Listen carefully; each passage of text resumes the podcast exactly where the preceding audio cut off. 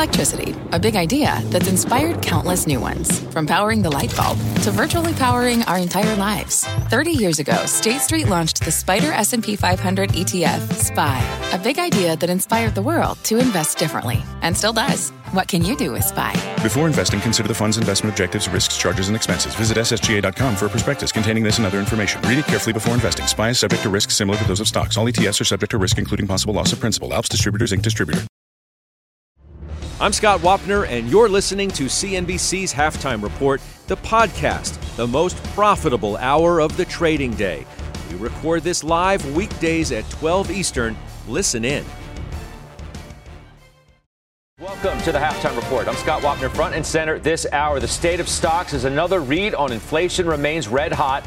What it might mean for tomorrow's CPI now, the Fed, and of course your money, plus a very, the very latest on a big options bet on the 10-year yield. It's making the rounds today. We'll tell you about it. We'll ask the committee about all of that. Joining me for the hour today, Joe Terranova, Stephanie Link, Jenny Harrington, and Courtney Garcia of Payne Capital Management right here on set with us today.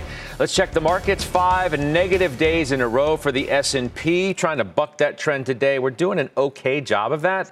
Not great. Good for 16. We'll take it. Uh, Dow's up for 175. The yield on the 10 year note is at 391. Jenny, I said that read nasty on the PPI. Uh, we're still looking for relief, and we can't seem to find it. No, but maybe we're getting, you know, just comfort or what's the right word, Scott, where you just don't care anymore. And maybe we're just getting dejected, which is it wasn't a great number. And I'm frankly surprised by how resilient the market is today, given, given what we got. And so maybe we're just kind of psychologically pretty much there, which is saying, look, it's going to be higher for longer. The Fed, we all know the Fed's raising 75 basis points. We all know eventually it'll get better. We know what the Fed's um, terminal rate is expected to be. And now we just need to live with it. And so maybe that's where we're getting to, where we just can live with this.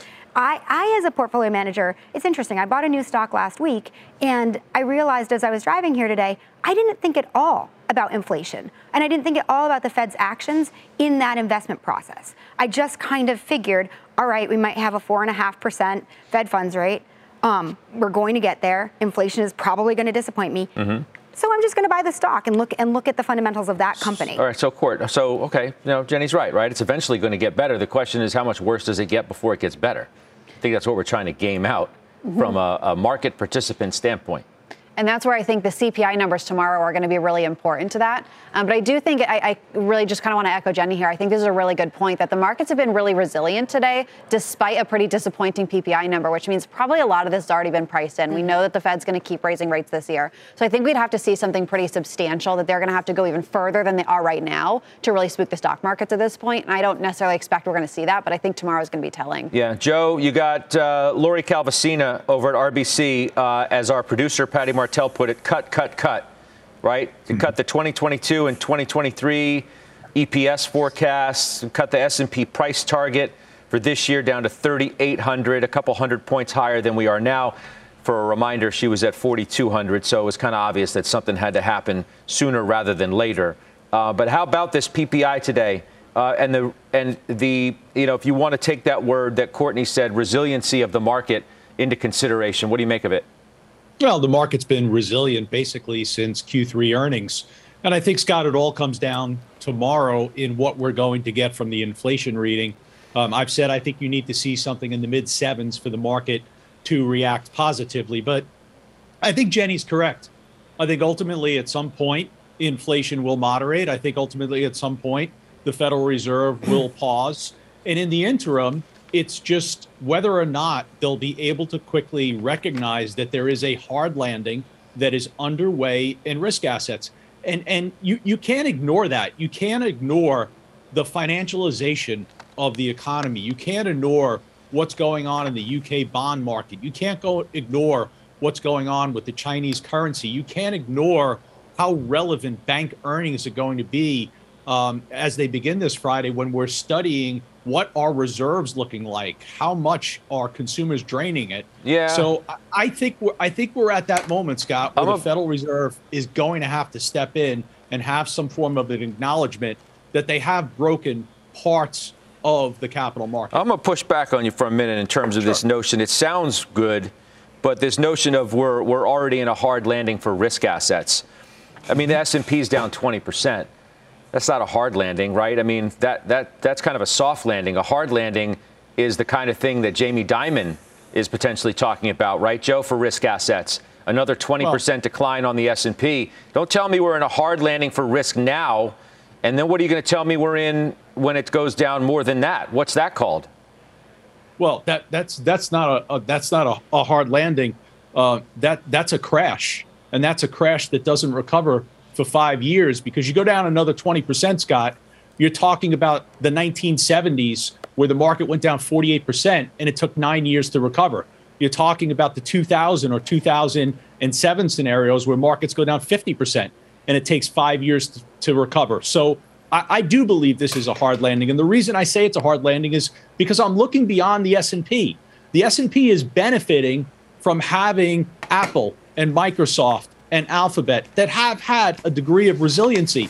But just look They're at the 52 week lows. Of, Microsoft is entire, right. Microsoft's at a new 52 week low today. We, have been talking about more, that every day. More, recent, more recently, you're seeing the underperformance, Scott. But you're not going to acknowledge that there's a hard landing in the entirety of a 60 40 portfolio. For a 60 40 portfolio, this is the worst reti- return that we've seen in multiple decades. No, I'm hearing there's you. There's nowhere to hide in that yes, portfolio. I, I, I, hear you on that. But, but Steph, the scenario of a Jamie Dimon uh, is going to feel a heck of a lot worse than if this is, in fact, a hard landing for risk, as Joe has you know, eloquently laid out why he thinks it's that way. Yeah, no, I mean, I think, look, we, nobody knows how much further this market has to go down. Is it 20%? Is it 5%? Is it just going to stay choppy like I have been talking about all year long? I think it's more of a chop, in my opinion. Um, look, that PPI number was hot. Uh, the CPI number tomorrow is going to be hot. Mm-hmm. It may not be hotter than expectations, but it's going to be hot. Just think about new car, new car prices are up, education is up, rents are up. Those are sticky, all sticky parts of inflation, and so the number is going to be ugly tomorrow. It just reinforces what we've been seeing and we've been talking about for the last several quarters that there is a lot of inflation. The Fed is going to remain very hawkish, and rates are going to go higher. They're going to stay higher for longer and that's going to frustrate a lot of people. And mm-hmm. uh, that's going to lead to a lot of rotations within the marketplace, right? I mean, we've seen a massive rotation out of growth into value.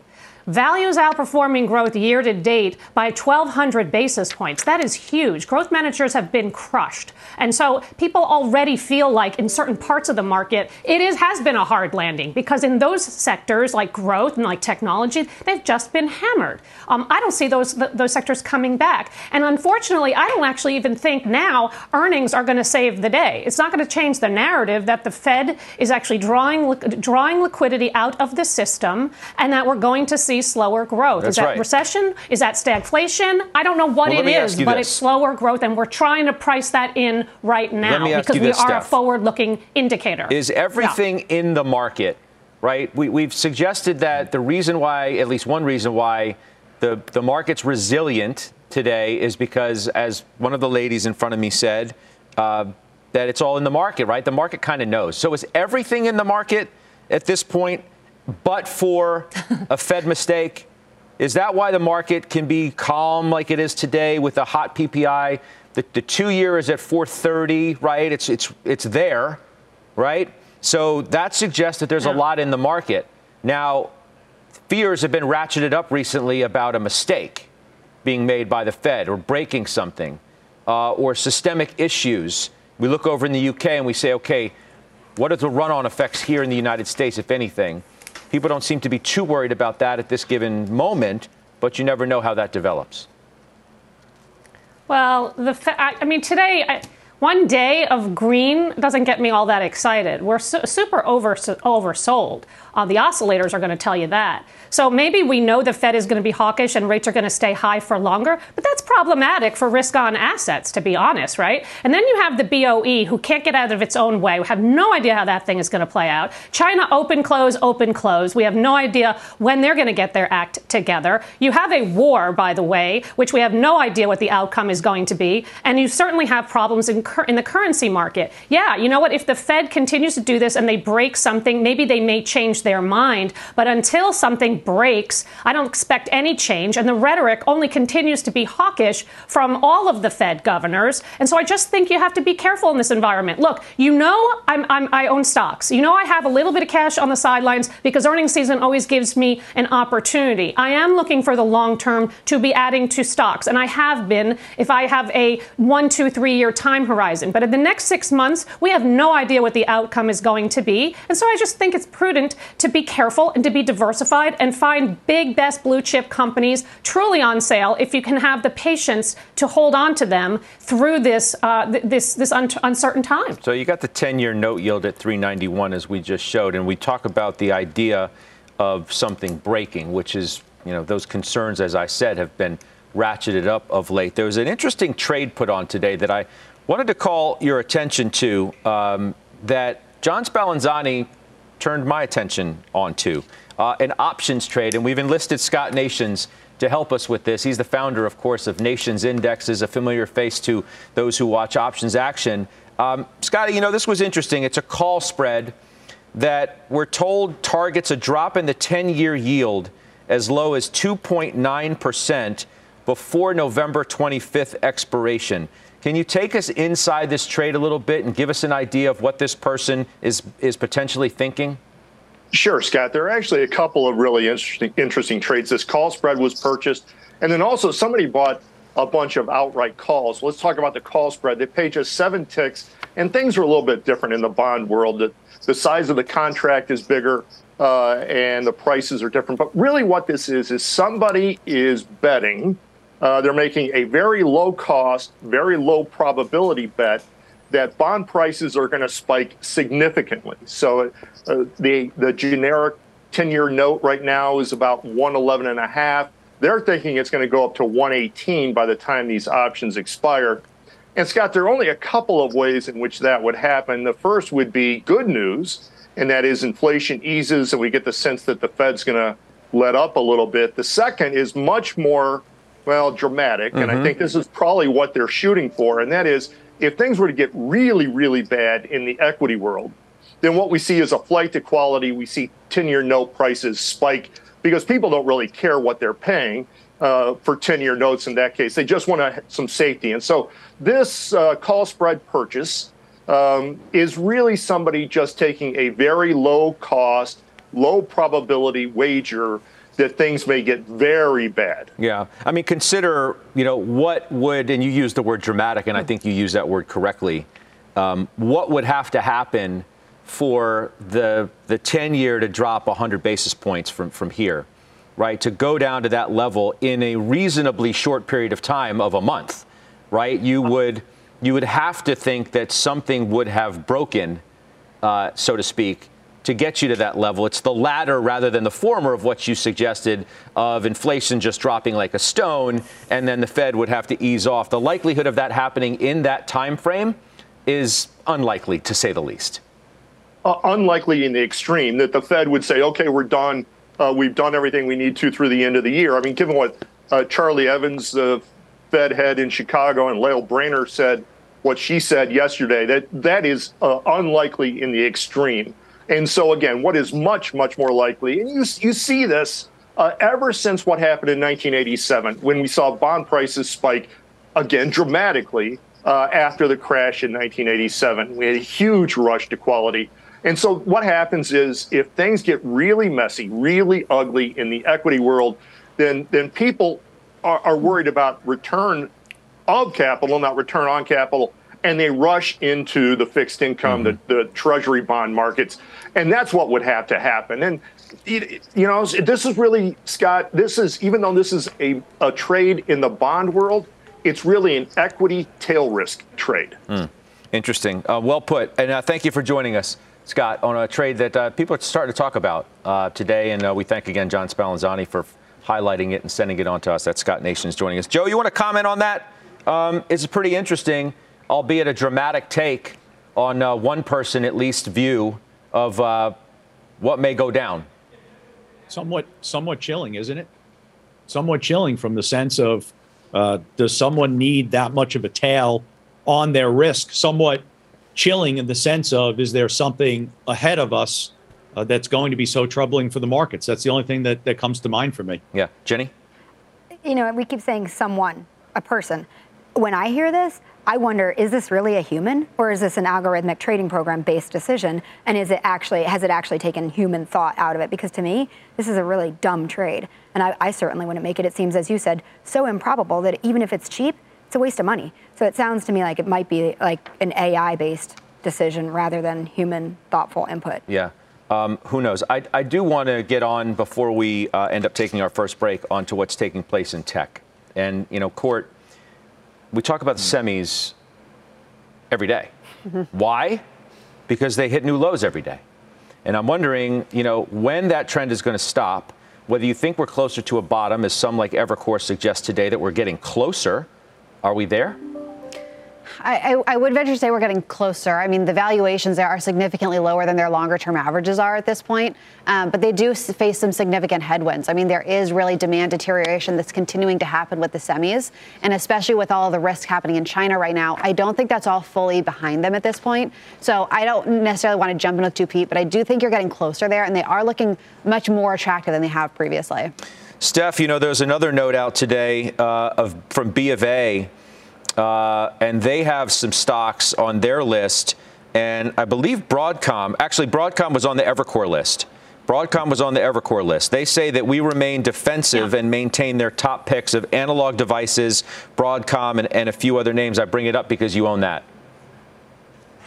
I do, and I'm watching it very carefully to add to it. I cannot believe the stock trades at 11.6 times earnings uh, with a 3.5% dividend yield, um, and it's now down 35% on the year. It has been not been spared at all. Maybe it's a little bit better than some of the higher flying names, but it's still gotten crushed. Um, I, I like it. I like the end markets very much. It's enterprise, it's AI, it's cloud, it's data center. I like what they've done in terms of M&A and the mix um, and that mix is actually more software, more recurring revenue, and that's going to help margins. And they already have industry high operating and gross margins. And the uh, there was an analyst that recently spent time with the management, and the management saying that customer lead times is still at 50 weeks. So very, very sound. Sounds good to me. Doesn't doesn't sound like you're going to see excess inventory like I believe you will see in other pockets. And oh, by the way, they're generating about 16 billion dollars in free cash flow per year. Gives them a lot of flexibility to buy back stock, increase the dividend, and also continue to do M&A. So that's definitely one that I like. Um, but as you know, I'm just a little bit cautious, still a little mm-hmm. bit cautious on the overall group because of the double, triple ordering and the inventory issues that I believe are happening. A reference, Jenny, this secondary note today that was out on the semis too from uh, Bank of America, where they asked the question, what's priced in? Cyclical downturn, but no recession. I think that's really interesting, right? That if you think it's bad now, they're not even pricing in a recession yet. What do you think about that? Um, I think that semis have already been in recession, and so one of the things that we've been hearing about from Eddie Yardeni is these, this idea of rolling recessions. So we could have a broad economic recession. I'm not sure we will, but we could. But I think semis have already had their recession. And so we probably are getting closer to bottoming there. You know, I own Teradyne, AMAT, Intel. My bigger concern right now, well, not bigger, right? Supply demand is the biggest, but is the is the um, Department of Commerce's restrictions on on them selling into China, mm-hmm. and I think that's really concerning. So when you were asking me two weeks ago about these, and I'm like, well, you know, AMAT's 11 times and Teradyne 16 times, and that's great. You know, I can live with that, but a whole other wrench has been thrown in here, and, and we just don't understand what all those repercussions are. We don't know who's going to get licenses to get around it for how long. Are they investable right now, these stocks? Yes or no? Ah, yes. And I'll tell you, as long as you have a very long time horizon. And I'll tell you why. How they long? All, like very, what is very long? Couple years. Because I'll tell you why. These are necessary to our everyday life. And so this is noise. The supply demand imbalance is noise. China is noise. Things will reroute. But when you have a company that makes something that is absolutely essential to us being on the air right now and everybody's daily life, they will thrive they will continue to exist. This is a blip. Doesn't mean you it's have to pay. Brutal. Doesn't mean you have to pay top dollar. Nope. And I think too, you know how people say don't let don't let perfect be the enemy of good enough. You don't need to buy them now. You're probably going to get another chance. If you do buy them now and they go down a little bit, just wait three years. Okay. You know, three little years. Hey, Joe, speaking of may get a chance to buy things cheaper, uh, we, we talked about Microsoft for, for just a moment, but, you know, not in any great detail. The target was cut today to 315 from 350 at Wells. You know, people are trying to defend Apple uh, these days, although you do have more caution around that stock than I think you've had in the last, you know, handful of years. Where, where, how should we be thinking right now of, of mega caps, right? NASDAQ's been at a two year low. The chips are getting all the headlines for all the right reasons, but these stocks can't get out of their own way either. So Jenny talked about um, there being a there, a rolling recession. I think it's more of a valuation recession. And take the semis as an example. The semis are far ahead of those mega cap companies in that valuation decline.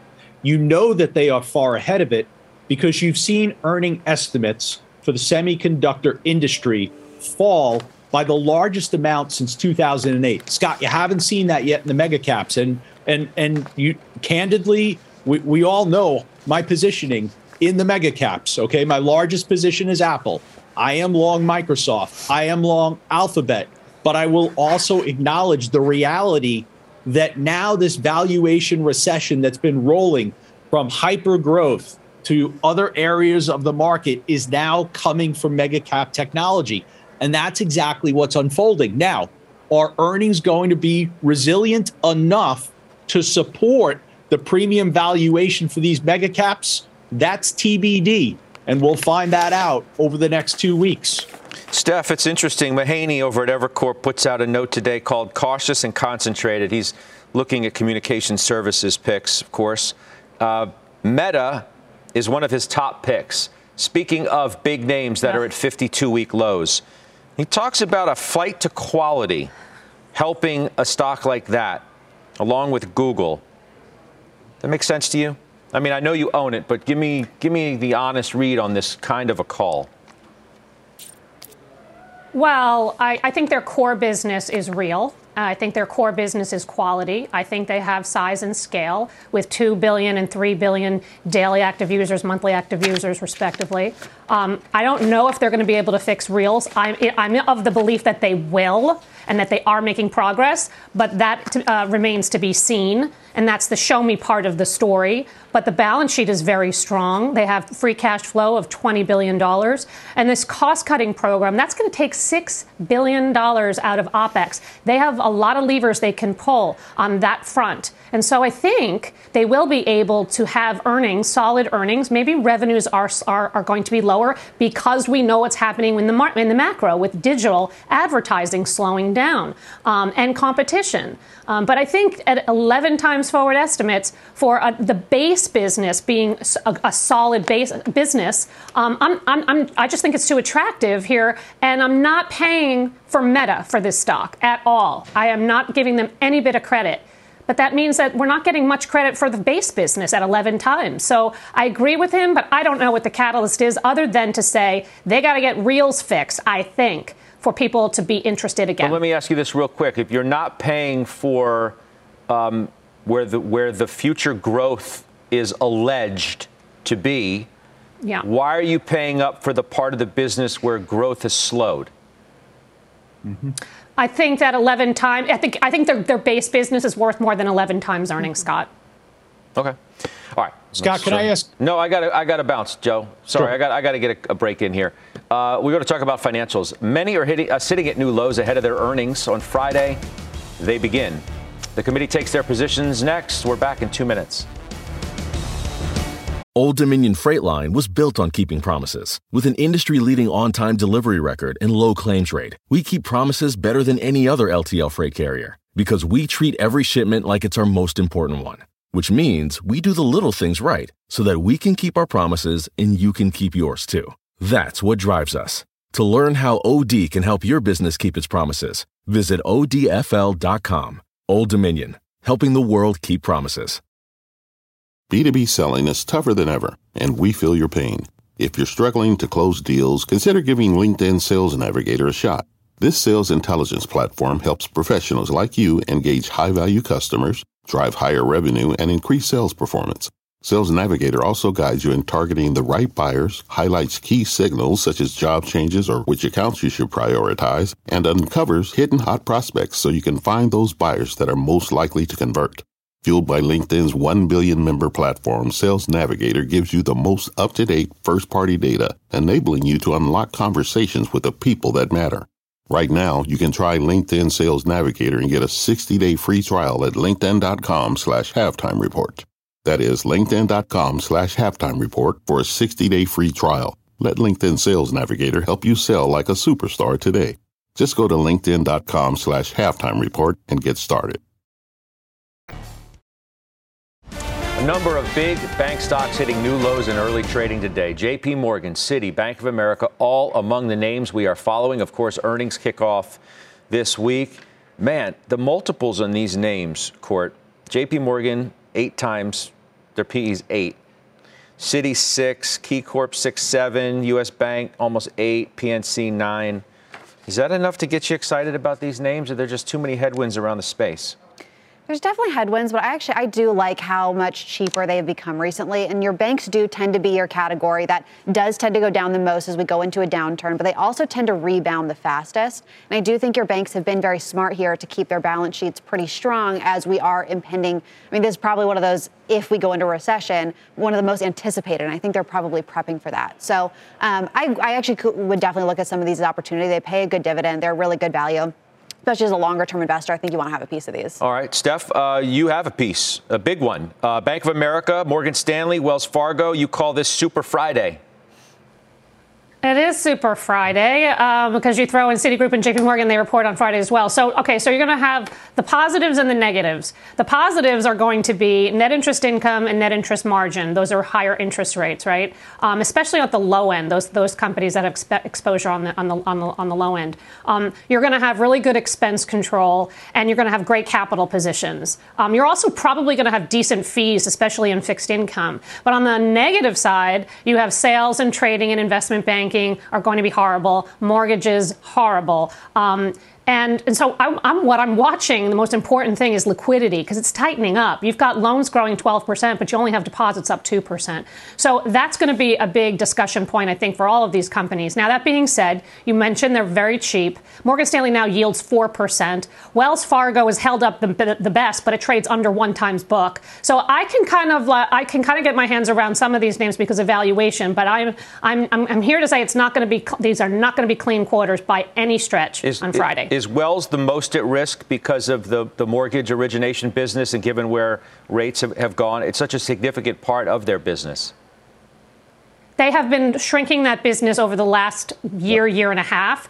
And on the flip side, they're the most sensitive to net interest income and net interest margin. Um, so they should benefit from the mm. rate structure. Oh, good. Okay. Um, thank you for that. Uh, Joe, Bank of America, Morgan Stanley, you have any enthusiasm at all going into Friday? Well, Bank of America, Morgan Stanley, and Wells Fargo, they benefit from the wealth management division. And as Stephanie pointed out, this is that's a fee-based business. So you're seeing a little bit of interest in fixed income right now. I know it's not popular to talk about a 4% CD, but that's going to attract AUM. Um, it is without question going to be an overall challenging quarter.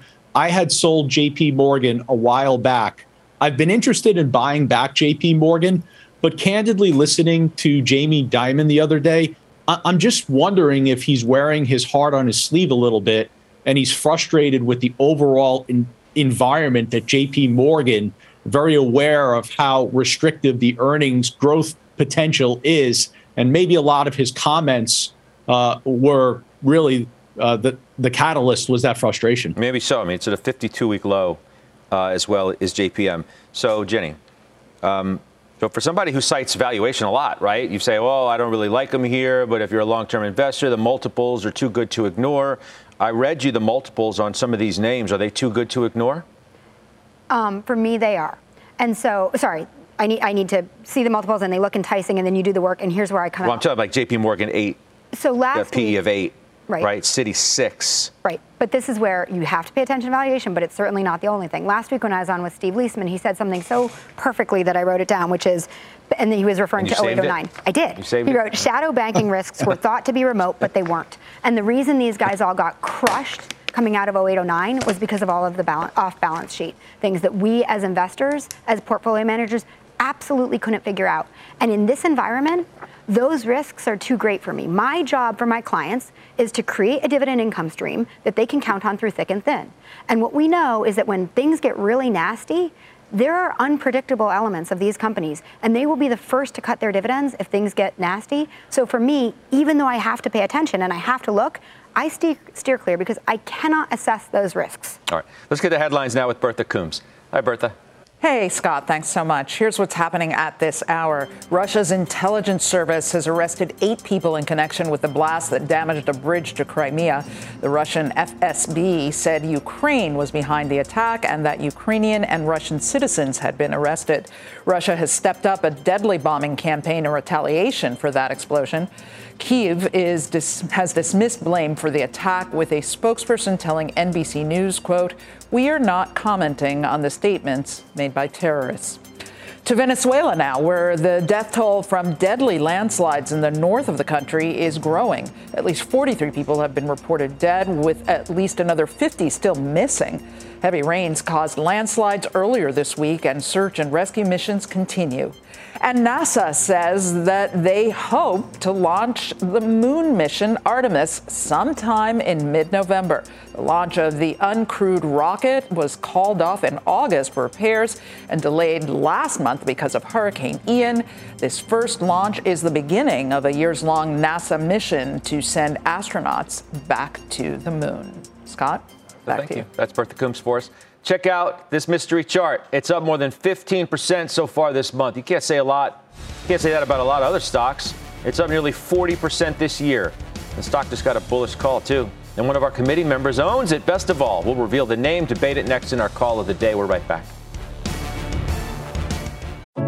What does it mean to be rich? Maybe it's less about reaching a magic number and more about discovering the magic in life. At Edward Jones, our dedicated financial advisors are the people you can count on for financial strategies that help support a life you love. Because the key to being rich is knowing what counts. Learn more about our comprehensive approach to planning at edwardjones.com slash find your rich. Edward Jones, member SIPC. All right, before the break, we showed you that mystery chart. It is SLB. Schlumberger, Wells Fargo, adding that stock to its signature picks list today. Why, it's our call of the day, and Stephanie Link, the Linkster, owns it. Yes. $51 is the price do, and I- target. Sorry. Yeah. I'm excited I, I, for you. I think it could go higher. I'm excited for me too. But you know, I was I was buying this at 13, so it's had a heck of a run right off the lows. But um, I think it goes higher than 51. Look, these are, this is the number one uh, services company in the industry, and I've said for a very long time it's a hidden technology play, and it's very underappreciated in terms of what they do and what they're focused on, especially on the digital side. They make their customers more efficient. They have pricing power as a result, and that's why the company has been able to grow margins, and they're going to see a margin expansion this year alone, up 200 basis points.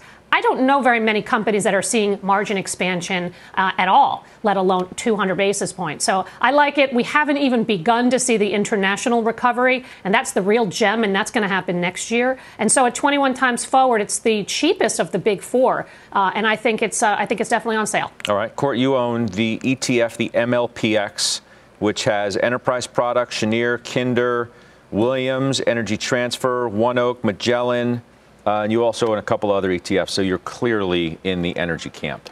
Yeah, and energy, and we've talked about this this year, it's really been your one reprieve as an investor. It's, it's the thing that's holding up better than anything else. And I think that's probably going to continue as you look later this year. Um, so we do own that two ways. We have your MLPs. We also have your companies like your Exxons, your Chevrons, we own separately. And these companies have become so much more efficient. They were forced to back when energy was doing so poorly back during COVID. And now, even if energy prices or oil prices come down, they can come down significantly, and these companies are still going to be profitable. And there's a huge supply demand constraint that's not going away. So I think it's, an, it's a space you can definitely want to continue to be in. Okay, um, which you are. Also, uh, enterprise products, right, which is part of the ETF, but you own it individually. Uh, Chevron, Kinder, which again is, and a lot of crossover between uh, either the individual stocks you own that are also in the ETFs you do, ONEOK, uh, Kinder, Energy Transfer, et cetera. So you get to play it either way. If you want to take commodity risk, you own the Exxons, the Chevrons, the Devons, the Pioneers. If you want to be more conservative and just say, hey, I know we're going to depend on fossil fuels for a really long time. You can own the pipeline companies. For me, you know, I've got the dividend yield hurdle, so I can't own Schlumberger, so I'm really jealous of Steph that she can. Um, but but all of all of the message that we've gotten over the past year is that we need fossil fuels for a very long time, like it or not. And as I think you pointed out, they had to get more efficient, which is they've reined in their capex, they're paying back to shareholders, mm-hmm. they know that we care about cash flow. Joe, EOG, EQT, Pioneer, Valero.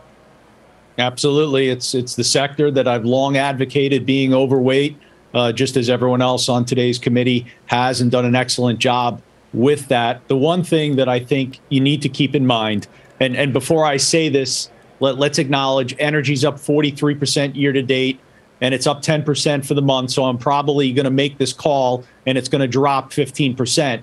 But I truly believe energy is in the beginning stages of a secular bull market. One of the reasons why is it's not that policy or an election is going to change production in this country.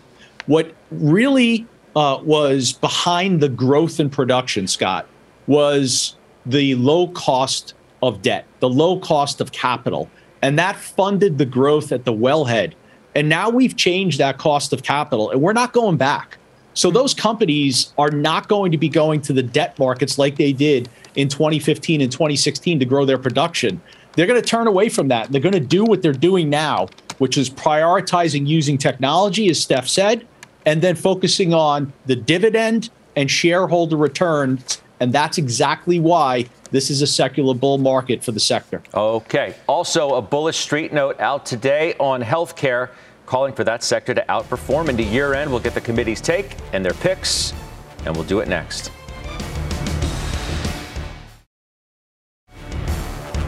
Welcome back.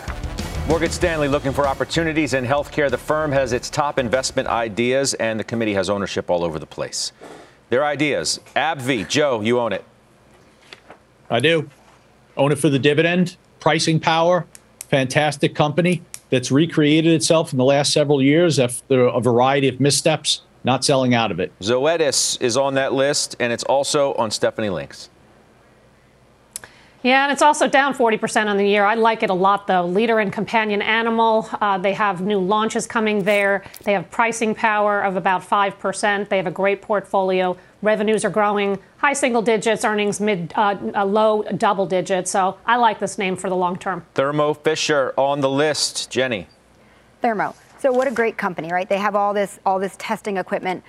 But I think the bigger story here is that healthcare, compared to almost everything else, has a, has a degree of, I think, economic insensitivity as compared to so many of the other sectors. So I think collectively this report makes sense, and we can look at it. We've got aging population that drives certain stocks like Zimmer and Medtronic. We've got Regeneron and Bristol with huge, which, with huge cancer pipelines, and it's just a nice place to be in hideout. Court, what about healthcare here for the let's say for the remainder of the year? Yeah, I think energy and healthcare, I think those are like the top two sectors we've been looking at. And I do think you have a lot of focus right now. You have a lot of new drugs that are in the pipeline as COVID's kind of getting out of focus. And a lot of this is getting more into the headlines now. Um, and even talking about, I, I, know you bring up Zoetis, but a lot of mm. these larger pharmaceuticals are also getting into that pet space, which is one of those categories which tends to, as you know, as people are cutting their spending, they're going to spend on their pets, which I think is kind of interesting in the healthcare space as well. All right, stay with us. Mike Santoli will join us next with his midday word. We're right back.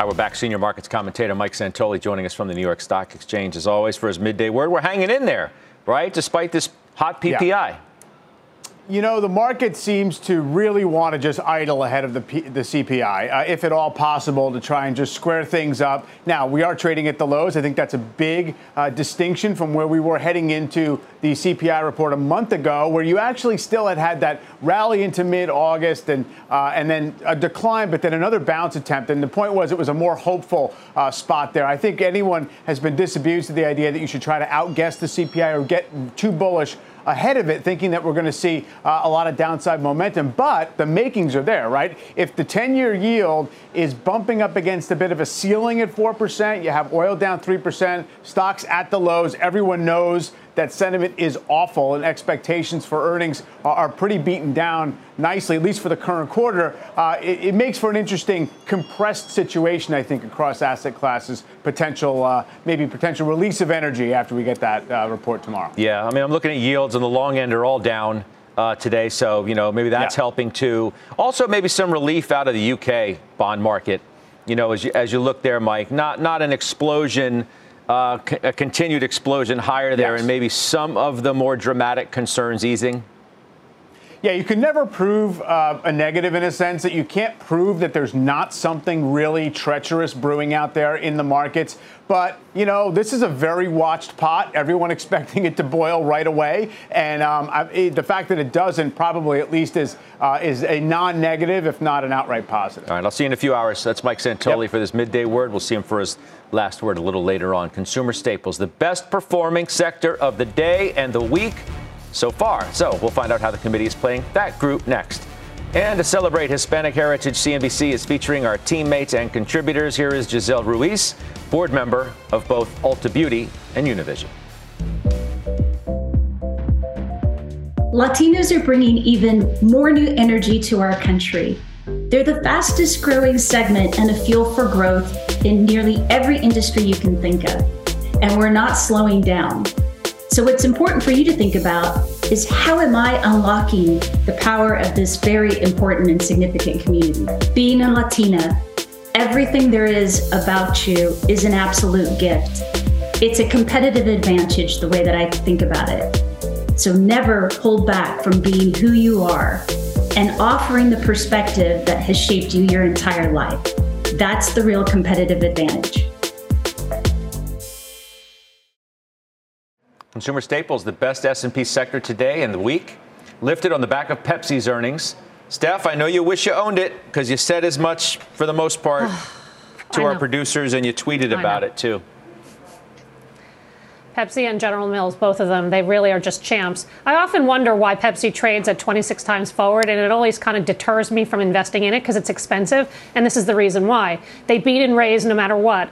They've actually beat on earnings over the last decade. The decade. I mean, that is just huge. So they had a total organic growth of 16%, led by Frito Lay North America, up 20%. They have the products, plain and simple. Earnings grew 14%, gross margins also not as bad as feared. They have pricing power power. And when commodity costs come down and the prices continue to stay high, there's going to be a lot more operating leverage to the bottom line. This is absolutely on my short list to watch if it sees a pullback. Joe, what do you think of Staples here?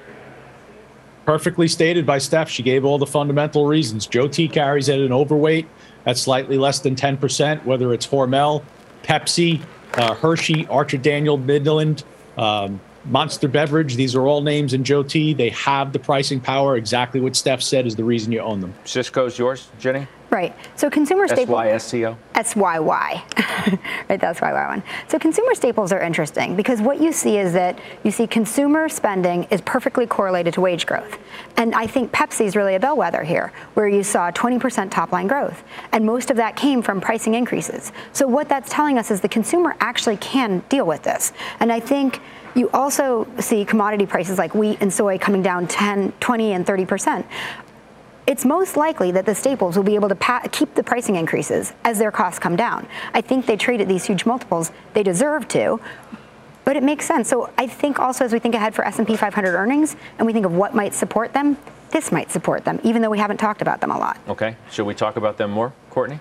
Yeah, I mean, I, I, do like the fact that you're going to look at these here, and they have really had that pricing power, and that's what you want in this environment is companies with pricing power. Um, like when you look at Pepsi, a lot of their revenue beat was they increased price by about 17% and only 1% down in volume. So people are still spending.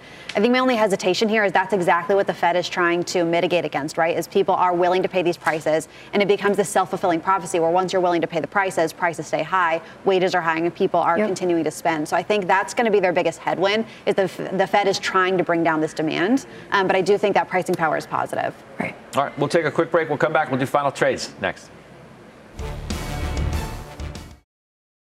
All right, that man right there, Mark Lasry, Avenue Capital Chairman, CEO, joins me today in overtime. Three hours from now. Look forward to speaking with him because there's a lot to talk to him about. And we'll do that. Josh Brown is with me as well. So we'll catch up on all things markets with the reform broker, too. All right, let's do final trades. Courtney Garcia, you have some time, so what do you have? Yes, uh, we've talked about healthcare today, and I do think that's going to continue to be one of your outperformers here, and I think it's something you should look at. Um, you can look at the iShares as an ETF here, and it's going to have some, some of your good top holdings, right? Like your United Health Group, your Merck's, your um, Pfizer's, your Eli Lilly's. I think it's a good way to get that exposure. And as we're seeing CPI numbers coming out tomorrow, if inflation keeps picking up, this is something you want to be in. All right, thank you. It's good having you for the hour, by the way. Thanks so nice much. It's my here. pleasure. All right, Joe Terranova, what do you got? Progressive Corp. Insurance company, financial, own it. You're like in Connecticut today. Are you just pitching it because you're in the insurance state or what? Nope. Speaking at the UConn School of Business tonight, Scott, you know I enjoy doing that. I'm going Yep. to talk to the students about this environment investing. All right, good stuff. I'm glad you plugged that. We should have we should have done more of that. Good stuff for for, uh, for that, Joe. Say hi to everybody. Stephanie Link. Uh, Dollar, General. So it's a combination discretionary name and a staple stock. So it's a bit defensive. They uh, offer a value proposition for their customers. 80% of their re- revenues are consumables, and so I think they'll benefit as consumers trade down. Gross margins have been steady due to pricing uh, as well as mix shift in products. So I like it. It's not cheap at 23 times, but it is definitely a staple and a defensive name in a, in a really uh, challenging environment. Okay, thank you. Seagate must be yours. Yes, that was my new buy from last week. Okay. So earlier we were talking about hard and soft landings. I think that those are happening asymmetrically and asynchronously. So I think some things have already bottomed, and this is one where, where I think it's bottomed. We've got five percent dividend yield. Actually, you get to buy it cheaper than I did last week, so you get a 5.4 percent dividend yield, 11 times in a business that just has insatiable demand for hard disk drive storage. Mm. All right, good stuff. I mean, that's kind of to your point earlier. You might be able to get things a few dollars cheaper, but if you're a long-term investor, it's not going to make much of a difference. Thank you. Thanks, everybody. You've been listening to CNBC's Halftime Report, the podcast. You can always catch us live weekdays at 12 Eastern, only on CNBC. From pit lane to podium, the Las Vegas Grand Prix is providing fans a race day experience at the speed they deserve. With the help of T Mobile for Business, our 5G advanced network solutions are powering race day operations with event wide connectivity. From streamlined gate entry to an immersive app, giving fans blazing fast access to the sport they love. This is accelerating innovation. This is the Las Vegas Grand Prix with T Mobile for Business. Take your business further at T-Mobile.com slash now.